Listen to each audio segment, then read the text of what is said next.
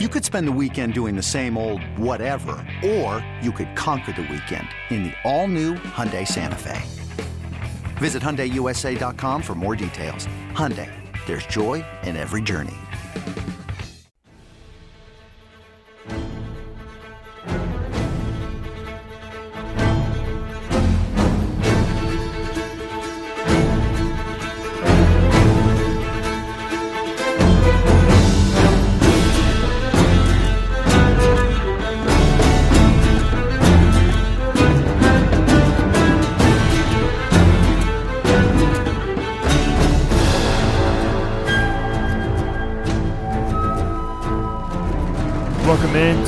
To the Colors podcast. I'm your host, Stephen Igoe. Man, what a weekend inside Clark LeClair Stadium. I guess we are well past the weekend at this point, so what a four days Friday, Saturday, Sunday, Monday. I'm running on about four or five hours of sleep.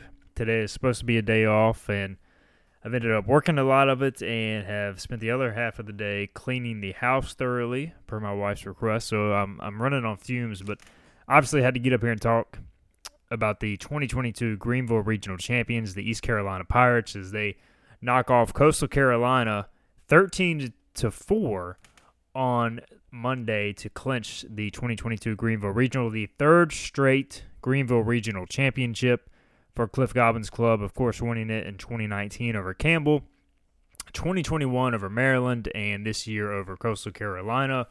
We'll take a look back at the regional we're going to have a super regional preview later this week. Pretty quick turnaround. Of course, ESPN and the NCAA have decided to stick the Pirates with the earliest super regional start time of any super regional in terms of the turnaround for the third consecutive year. And ECU will start at 12 noon on Friday. They will be the first super regional to get underway as they host the Texas Longhorns. We'll get into that matchup again later this week. I'll give you a brief look at them. We're going to answer your questions here shortly. Got a lot of questions about Texas, so we'll dive into them a little bit, but have a more thorough preview later this week. But it's just uh, it's almost comical that the Super Regional once again quick turnaround. Of course, you had the Louisville turnaround. I think that was at 12 noon Eastern too on a Friday after ECU wrapped up a regional championship in 2019 on a Monday night.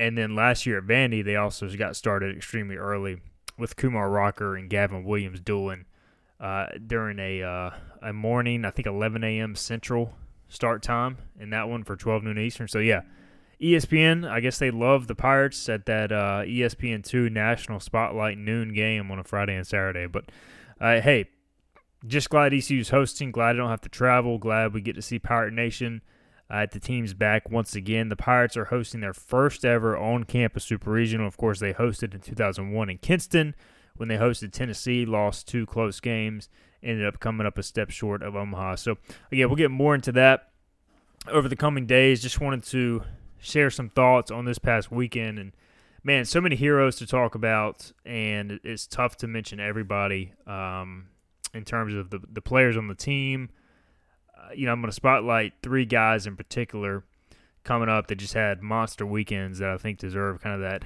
that extra spotlight. But you know, um, Ben Terwilliger yesterday in, in, the bullpen, he had a phenomenal game, and I, I saw somebody post on Hoist the Colors that that kind of gets overlooked because of the star power of some of the other guys.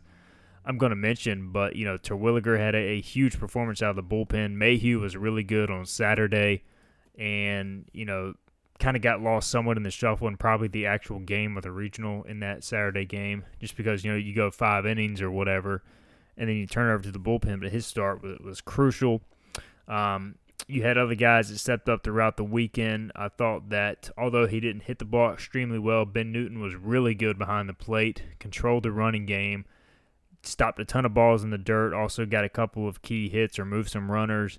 Um, Joey Barini off the bench had some some big knocks. Jacob Starling had a good weekend. Josh Moylan with a tone-setting home run in that UVA game had a pretty good weekend as well in the regional overall. Lane Hoover had a huge um, huge Monday after kind of a slower weekend to start with.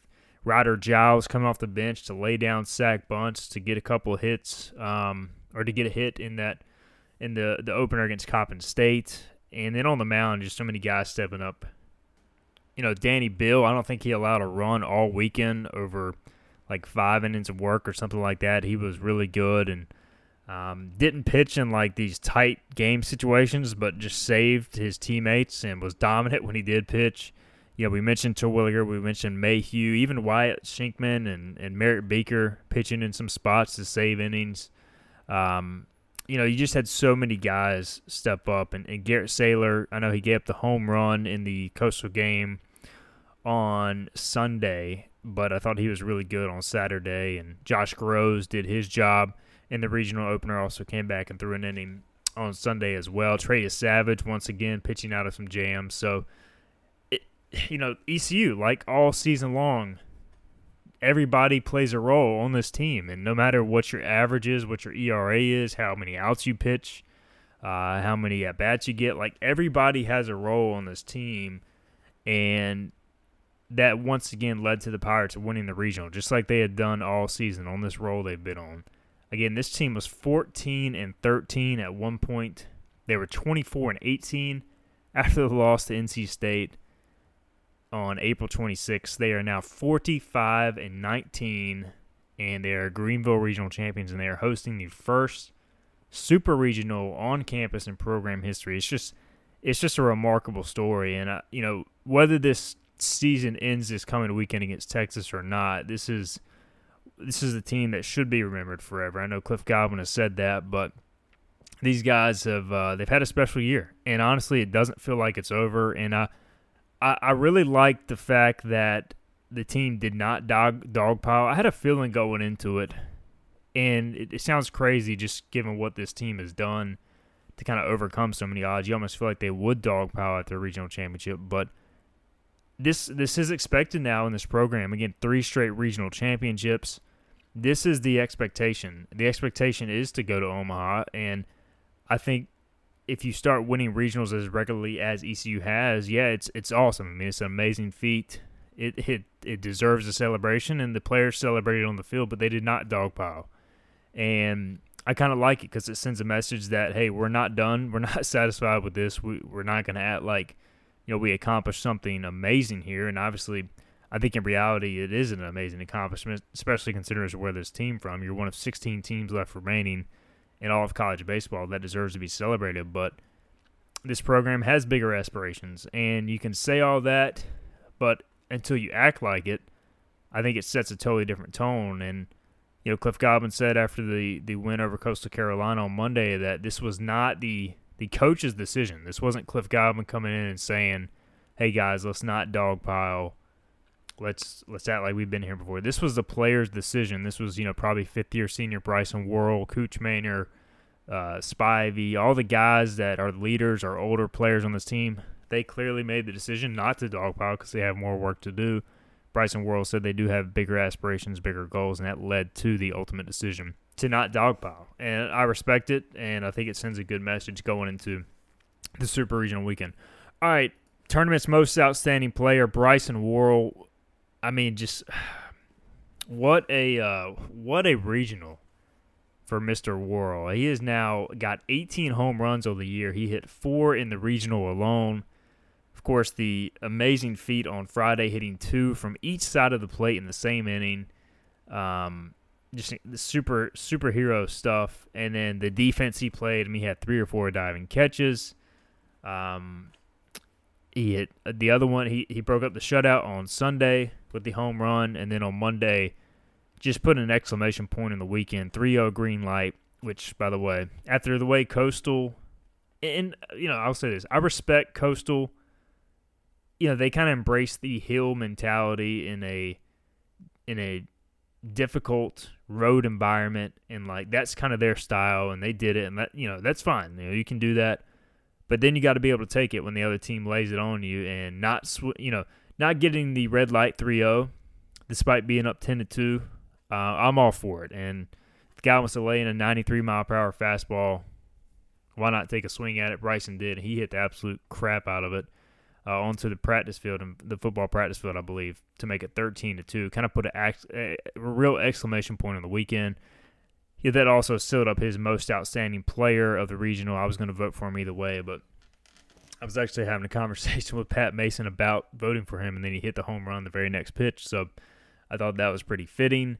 Uh, the way he has just turned it on the second half of the year, man, it's it's been incredible to watch. We've seen Bryson have flashes of just incredible talent, but this is the longest stretch of just outstanding baseball he's ever played. And in many ways, I'm not gonna say he's carrying this team, but he's kind of that star power, middle of the lineup guy that is going to terrify any opponent that faces ECU, which I think is critical for any legitimate national title contender to have. And and Bryson Worrell has emerged into that guy and you know, the first catch he made on Monday was good. The second catch, the ground he covered and the way he dove full extension to make that play, that's one of the best plays I've seen a center fielder make inside Clark LeClair Stadium. So just an incredible weekend for Bryson.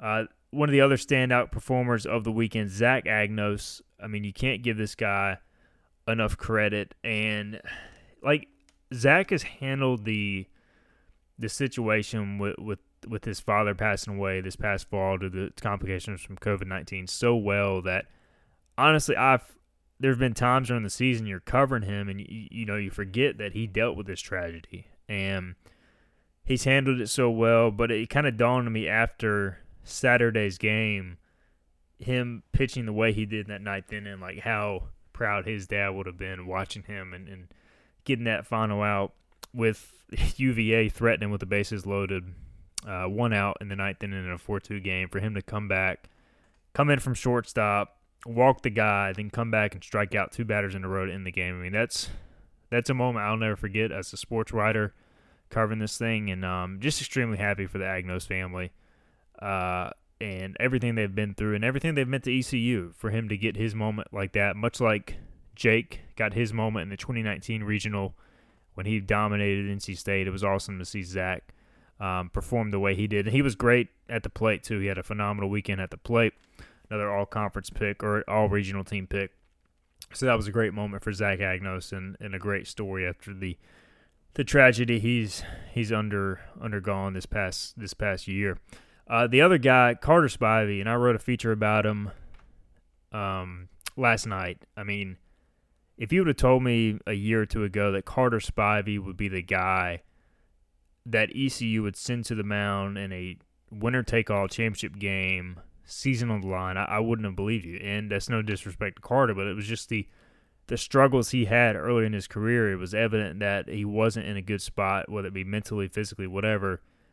And you kind of wonder, hey, is this guy ever going to figure out? Like we see the talent. He had a good fastball. He had a good slider, but for whatever reason, he would just get hit or if he, you know, he would he pitched good for an inning. If he gave up a hit or a walk, things would seem to fall apart. And the transformation he's made from then to now is is phenomenal. And that's why you pull for you pull for guys like that that stick it out, don't run away from the challenge, embrace it, go to work, keep going to work even when the results don't initially come. And now he's out there as a fourth year junior and he's your guy. And Cliff Godwin sent him to the mound in the, the siding game. And, and Cliff said after the game that he knew pretty much right after he got ejected on Sunday in the middle innings that he was he was going to go to Carter.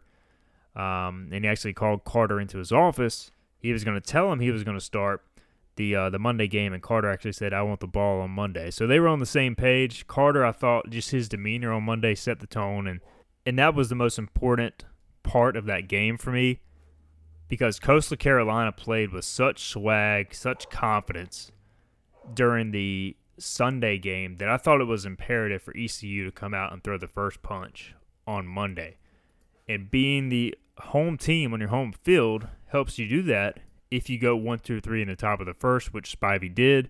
Pirates come back, score runs, and, and really, even though Coastal threatened with the two run homer off Spivey, in the fourth. I, I just felt like ECU was in control of the game the entire day, and they, they put up the eight spot to run away with it. Um, so those three guys, man, Bryson Worrell and and, and Agnos and Spivey, they were the stars of the weekend. Jacob Jenkins Cowart, you got to mention him as well. He just had some some clutch moments too. Um, you know, really big hit on a hit and run on Monday as well, and really good uh, regional for the freshman. But just um, just a phenomenal weekend. And of course, we got coverage up on hoistthecolors.net, and we'll continue continue to bring you coverage leading into the super regional this weekend. East Carolina and Texas. I don't know if Texas will ever be coming to ECU again in any sport. So if you can't get to Clark LeClair Stadium this weekend, I don't know what you're doing. Uh, you better have a legitimate excuse. Everybody's asking me for tickets. I don't have any idea about tickets. Sorry.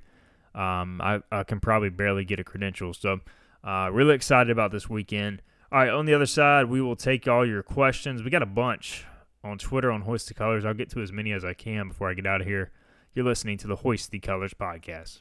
This episode is brought to you by Progressive Insurance. Whether you love true crime or comedy, celebrity interviews or news, you call the shots on what's in your podcast queue. And guess what? Now you can call them on your auto insurance too with the Name Your Price tool from Progressive. It works just the way it sounds. You tell Progressive how much you want to pay for car insurance, and they'll show you coverage options that fit your budget. Get your quote today at progressive.com to join the over 28 million drivers who trust Progressive. Progressive Casualty Insurance Company and Affiliates.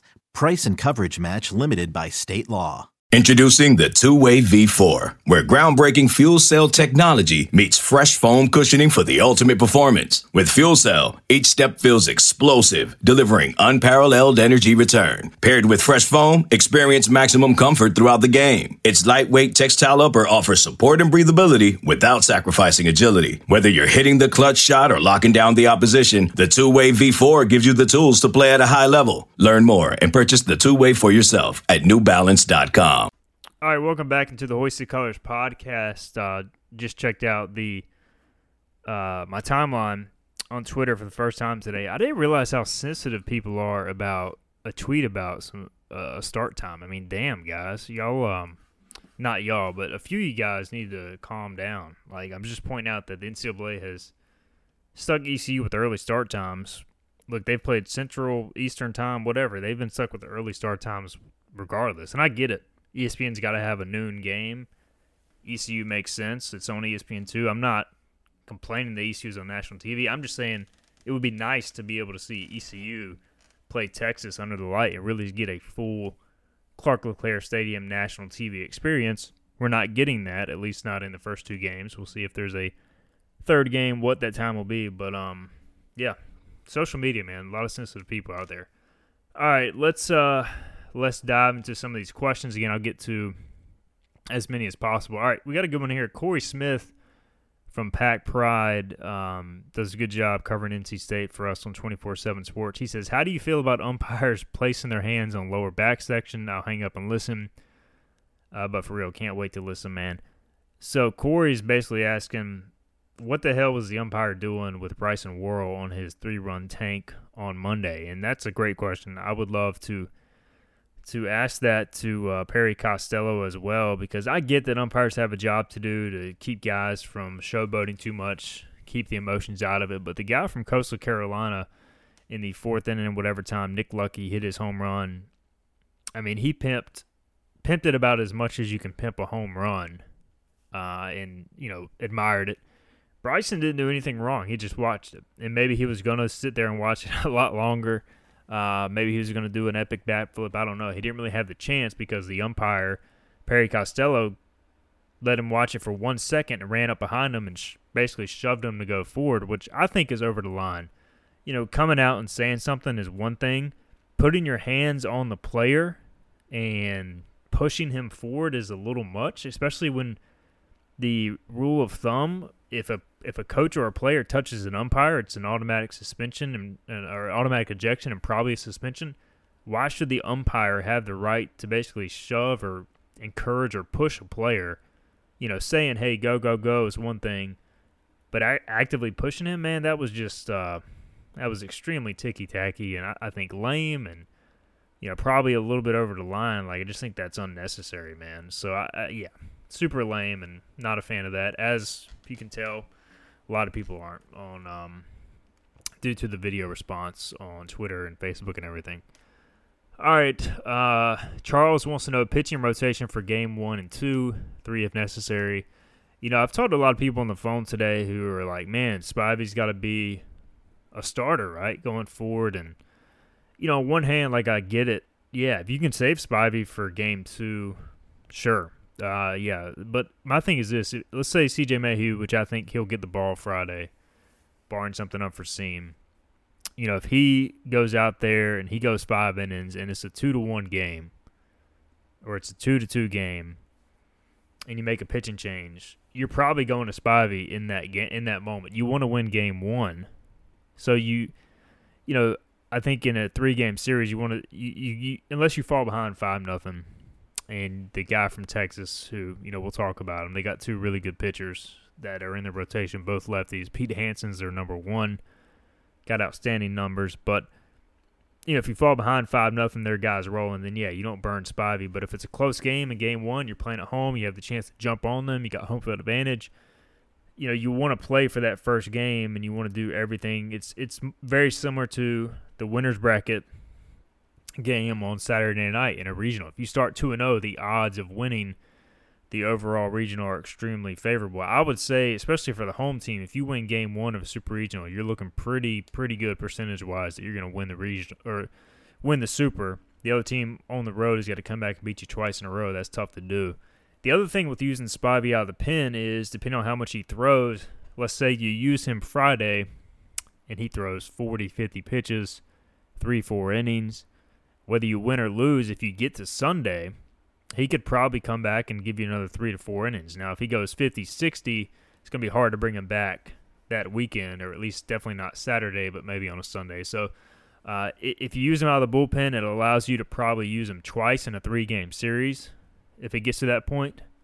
Um, so I think it just depends on how it works out. I don't think you go into the weekend for ECU and you say, "Hey, we're starting Spivey game two, or we're starting whoever Saylor Terwilliger. Terwilliger's not going to start, but you're starting you know, I just think ECU plays it like it has all year. Why change what has worked for you to this point? You know, if you can win game one with Mayhew going seven and you've got a five nothing lead and you want to use Saylor or whoever to close it out, Terwilliger to close it out, then sure you can do that and you can start Spivey game two. But you know, the the odds of that happening are probably pretty slim. I think you got to do everything you can to win game one. I'm sure that's how Cliff Godwin. I won't say I'm sure, but I'm pretty sure that's how Cliff Godwin would play it based on how he's played it this entire year. So I don't think there will be a set rotation going into the weekend. I think it'll probably be Mayhew to start Friday, and then they'll go from there, depending on how things go. Because really, there is no rotation. Uh, Mayhew is pretty much the only set starter at this point, and it's worked to this point for ECU, so why change it now? Uh, Adam on that note says, any idea why we didn't see Jake Hunter this weekend? Uh, yeah, I mean Hunter's a freshman.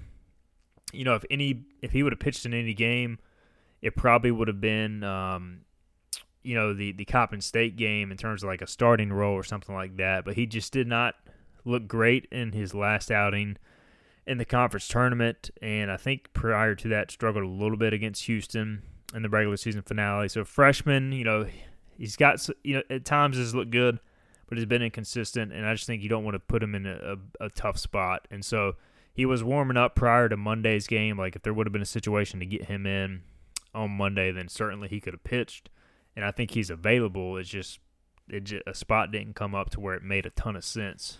Um, but he is available, and he was part of the the uh, the regional roster for sure. He was warming up along with several other pitchers prior to Monday's game because he was available and an option. Um, Josh and NC says, "Is it true that you purchased the necklace from Coastal's great value Joc Pederson?" he is uh, referring to Nick Lucky who uh, we did talk to post game on Monday. He was wearing that necklace after the Pirates beat him, and um, no, I did not. I did not purchase a necklace from him.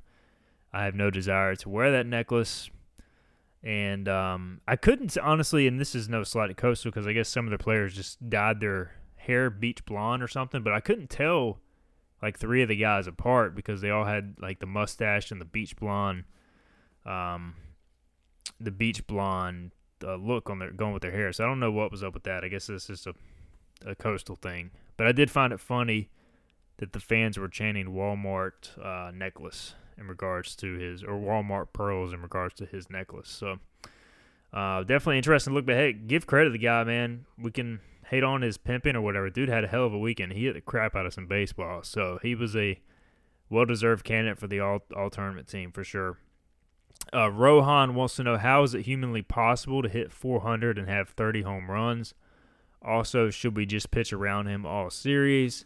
So he is referring to Ivan Melendez, also known as the Hispanic Titanic.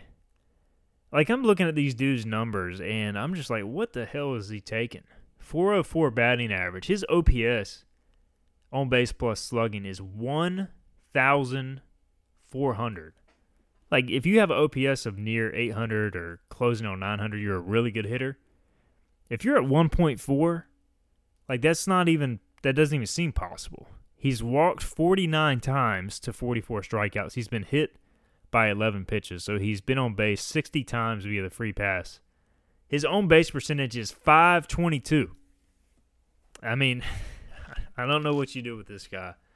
The problem is, you know, if you pitch around him, it's not like Texas only has Ivan Melendez. I mean, they got Murphy Stehly, who's hitting 372 with 17 bombs.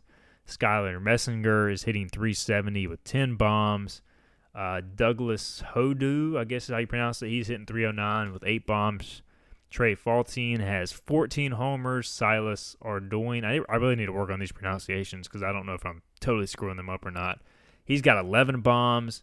They've hit 118 home runs as a team. They're hitting 317. I mean, they look, guys. Texas is legit. They're really good. I mean, they probably have the second most talent behind Tennessee in the country. Maybe even you know, right up there with Tennessee. They beat Tennessee pretty handily early this season.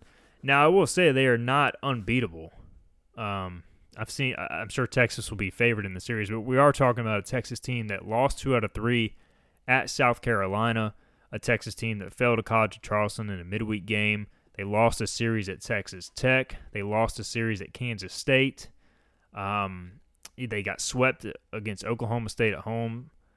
You know, so this is not a team that's unbeatable. They they have had some injuries, some inconsistencies, but they are extremely talented. So again, we'll get more into this matchup. But yeah, Melendez. I mean, I I would say don't let him beat you, but I mean he's hit 30 bombs. He's batting 400. He's he's a problem, and you can't pitch around him. You know, a lot of it depends on the situation. So we'll see how Cliff Godwin opts to play it. Um, so Zach says, "What do you think will be the rotation for the series?" We just kind of touched on that. I think Mayhew and Spivey the first two days will be your best shot. Again, a lot of it depends on how it goes. Um, you know, Texas doesn't really have a third starter either. So I think if you get to Sunday, both teams are just going to kind of be bullpenning it regardless. So I think you try to find a way to win one of the first two games. If that means using Spivey out of the pen, you do it. You just got to find a way to get a win, and then you worry about the next game. I mean, again, that's how ECU's played all year. You don't want to overthink it now. All right. Um, Skull Pirate says, I would like you to revisit an early season podcast where you and Scott Lowerbatcher were commenting on how funny it would be if this was the team that got us to Omaha and how it's never the teams we think it would be. What a wild, wild ride we have been on. Yeah, I mean, it's just, uh, it's funny, man. Uh, Scott, we've had him on the podcast a couple times since then. Uh, heading into regional play, it's just wild how far this team has come. The story it is, it just you know, I really thought for a while that they were going to win. The, the I thought they were going to win 23 in a row and get to Omaha with uh, Keith LeClair's number as a winning streak, and clearly that wasn't meant to be. And the way they responded after losing for the first time, like to just come out and just kick Coastal's tail and shake it off. I mean that that's as impressive to me as the almost the whole winning streak. So this team just they have something special, and, and a lot of it is belief mindset. Like at the end, at the end of the day, sports are clearly about talent and physical ability, but it's just as important to have the right mindset and the right belief. in this team, the way they're approaching things right now, again, not dogpiling after winning the regional championship. They're in a good spot mentally. They're in as, as good a spot and with as little pressure I think I've ever seen an ECU team in this spot, maybe outside of the – you know, the 20, uh, 2016 team that was in Texas Tech. I mean, they were underdogs the whole way as well, and they almost got there as a three seed. So I think this team is very similar. It sounds crazy to say, even as a national seed, but I do think they are in a similar boat to where, you know, they don't have a ton of pressure. Texas, everybody's going to pick Texas to win this series, or I think a lot of people are, even though ECU is playing at home. And for the first time, we get to see ECU take advantage of home field advantage, true home field advantage in this round. Um, somebody named Tired on Twitter says, "Is it true that high school graduations will be going at Minges?" Yeah, apparently that is the deal. So high school graduation coincides with the start time to baseball. Don't know how that's going to work from a logistical standpoint. Glad I'm not involved with the logistical side of this, but uh, that might be an issue for sure. Um, Evan asked, "Do you think the slow start has helped this team find its identity? Feels like in the past, ECU has gone into it with a lot of hype and expectations, but this year it does feel like more house money. The guys look like they are just having fun. Yeah, I mean, I think that's. I, I kind of was just touching on that, but I think that's the you know better way of putting it, for sure. And I think the personalities on this team fit fit that persona too. Like you got guys like Jacob Jenkins Cowart who, man, the dude is just having like a like a party in, in right field every time he runs out there. Like he's getting the, the fans hyped up. He's got these awesome celebrations.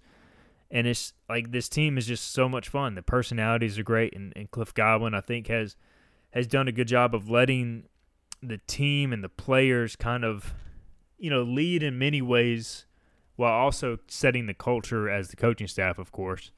But the players have kind of led during this this big streak. And you got to have great leadership amongst your players and great personalities to do that.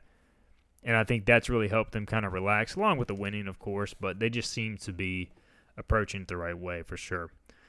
Um, we got another question on the starting rotation. Again, I just think, yeah, I just think that you're at a point now where you take it game to game, and it's going to continue to be a staff day.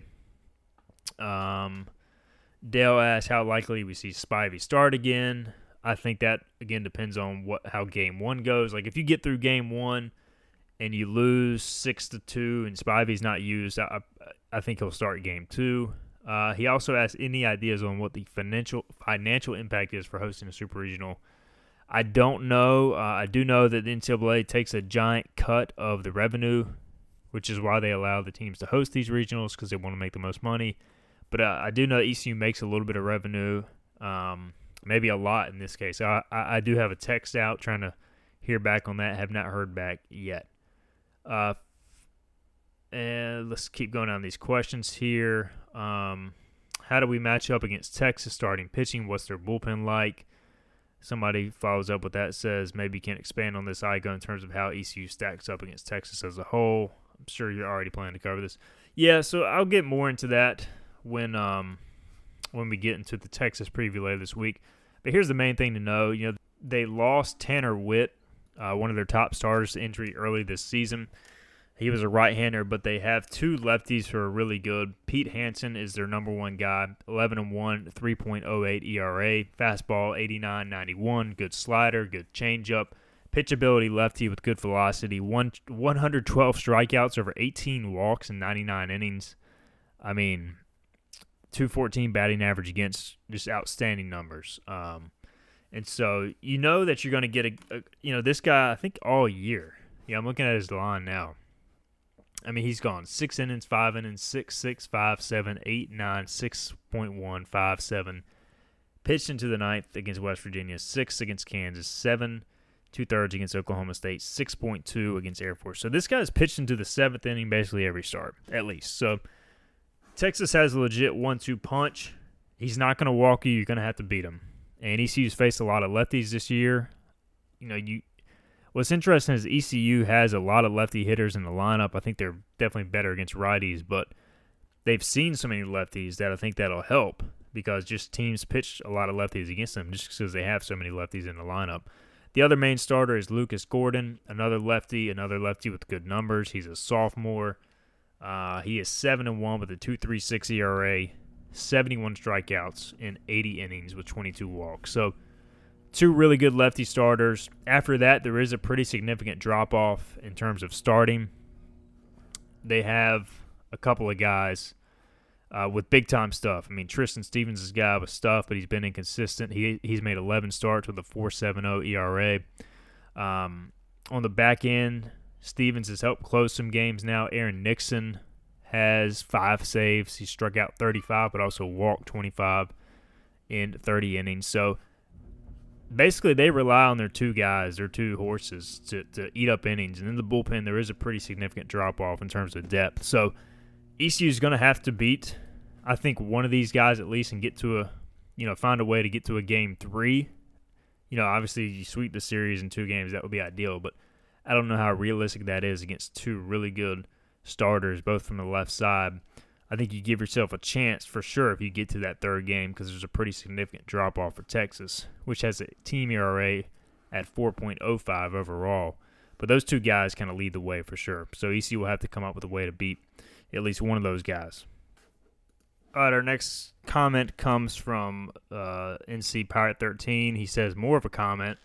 There's no doubt that Texas will have taken notes and want to make Bryson's bat a non factor as much as possible. It was big for Hoove and Moreland to get some positive ABs yesterday, but getting AMAC going might be the difference maker. Yeah, I think getting AMAC, Newton, Moreland, one of those guys I think has to have a good weekend uh, for sure. You know, Zach continued to, to kind of set the tone at the at the top of the order, but yeah, you got to have more than just Worrell.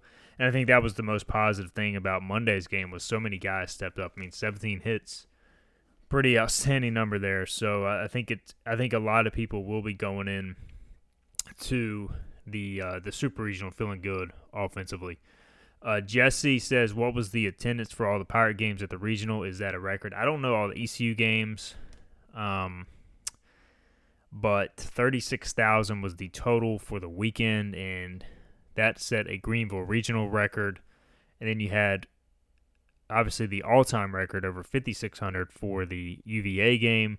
Just shy of that for the coastal game you had over 5000 uh, just shy of that for the monday game and you had over 5000 for the coppin game and also uh, 5300 for the monday game. So you had over 20000 alone at the ecu games.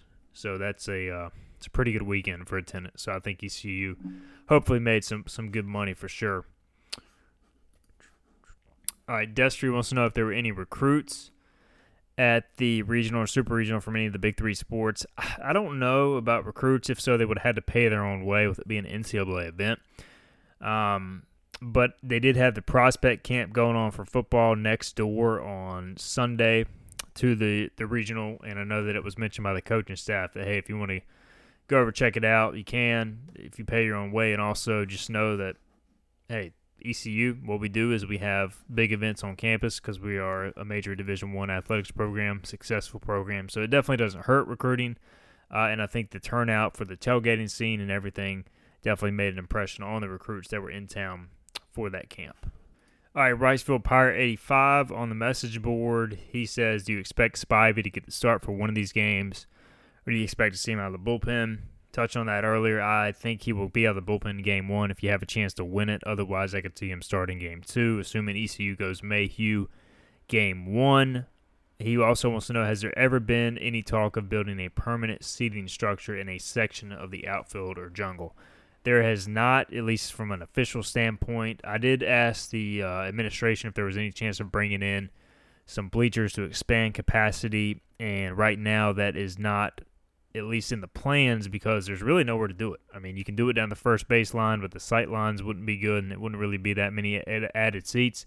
And you don't want to take away from the jungle atmosphere by adding bleachers, and you know you don't want to upset anybody. So I, I just don't know if there's a role to do that other than adding the left field third base line structure, which obviously won't be done this year, but hopefully down the line for ECU baseball. Pirate Foodie wants to know. Only question I had was wondering if Thomas Francisco had any regrets about not coming back this year. Missed out on a heck of a run. Him and the guy who transferred to Charlotte, thinking maybe they missed out on everything. Well, for Francisco, I mean, he was just ready to move on, um, and so I don't, I don't think he's got regrets. I think he's probably enjoying the run. Uh, last I checked, I think he was having a pretty good season in the minors, and he just wanted to give the pros a shot, so he's doing that. And I, I don't think he's got regrets. AJ Wilson, I don't know. You know, he transferred to Charlotte, thinking that he should be more than a uh, than a number two, or excuse me, more than a bullpen guy. And basically, what he's done at Charlotte has been the exact same thing, but with worse numbers than ECU. So I, I don't know. I can't speak for either of those guys, but you know, looking at Francisco, He's actually batting 189 right now, so he's struggled a little bit, but 272 on base percentage. So I'm um, trying to find it. So I, you know, I'm never going to blame a guy for wanting to move on, getting a check, and you know he can always come back. And I believe the minors or pro baseball play, pay for the rest of his schooling to get his degree. So if he doesn't already have it. Um, so Thomas, uh, I don't think he has any regrets. Uh, Berg Pirate, he's got a few football recruiting questions, and not ignoring ignoring you, Berg, but just don't have an answer for those right now. I'll try to have some scoop in the coming days. Balan wants to know are Mayhew and Spivey the Friday Saturday punch next year? Yeah, we had some questions about will Mayhew Spivey any chance to go pro. As of now, I checked on this a few weeks back, and I expect them back. But I do think the further ECU goes into the postseason, the more spotlight these guys are going to get, and the more maybe you have a chance to lose one of those guys. I would say a guy with with Spivey's stuff could potentially be a late round pick. I don't think he'll be a, a top round pick. Um, you know, Mayhew's similar type of deal, but I honestly expect both those guys back right now. But I wouldn't be shocked, especially Spivey being here for four years, already having his degree for a year. You know, if he gets a chance to go, maybe he does. But I think Mayhew having another uh, year of um, year to work with in terms of uh, negotiating power with the COVID year, and also if he could prove he could be a starter over the course of a full season, I think that could really help his stock. Um, Bailey also wants to know: Do you expect Agnos and Hoover to come back for next year? Yeah, Hoover will definitely be back. Agnos, I think, will be back too. Um, but he's really helped his stock these last few weeks. There's no doubt about that. But I would say right now, you know, I don't have a huge fear of seeing anybody on this team being plucked early in the draft. Although, again, the longer they go into the postseason, uh, the the more the more they have a chance to. So, yeah, I'm mostly happy for Worrell because he's had a chance to really shine on a national stage, and he's got the tools to get drafted, even if he's a senior.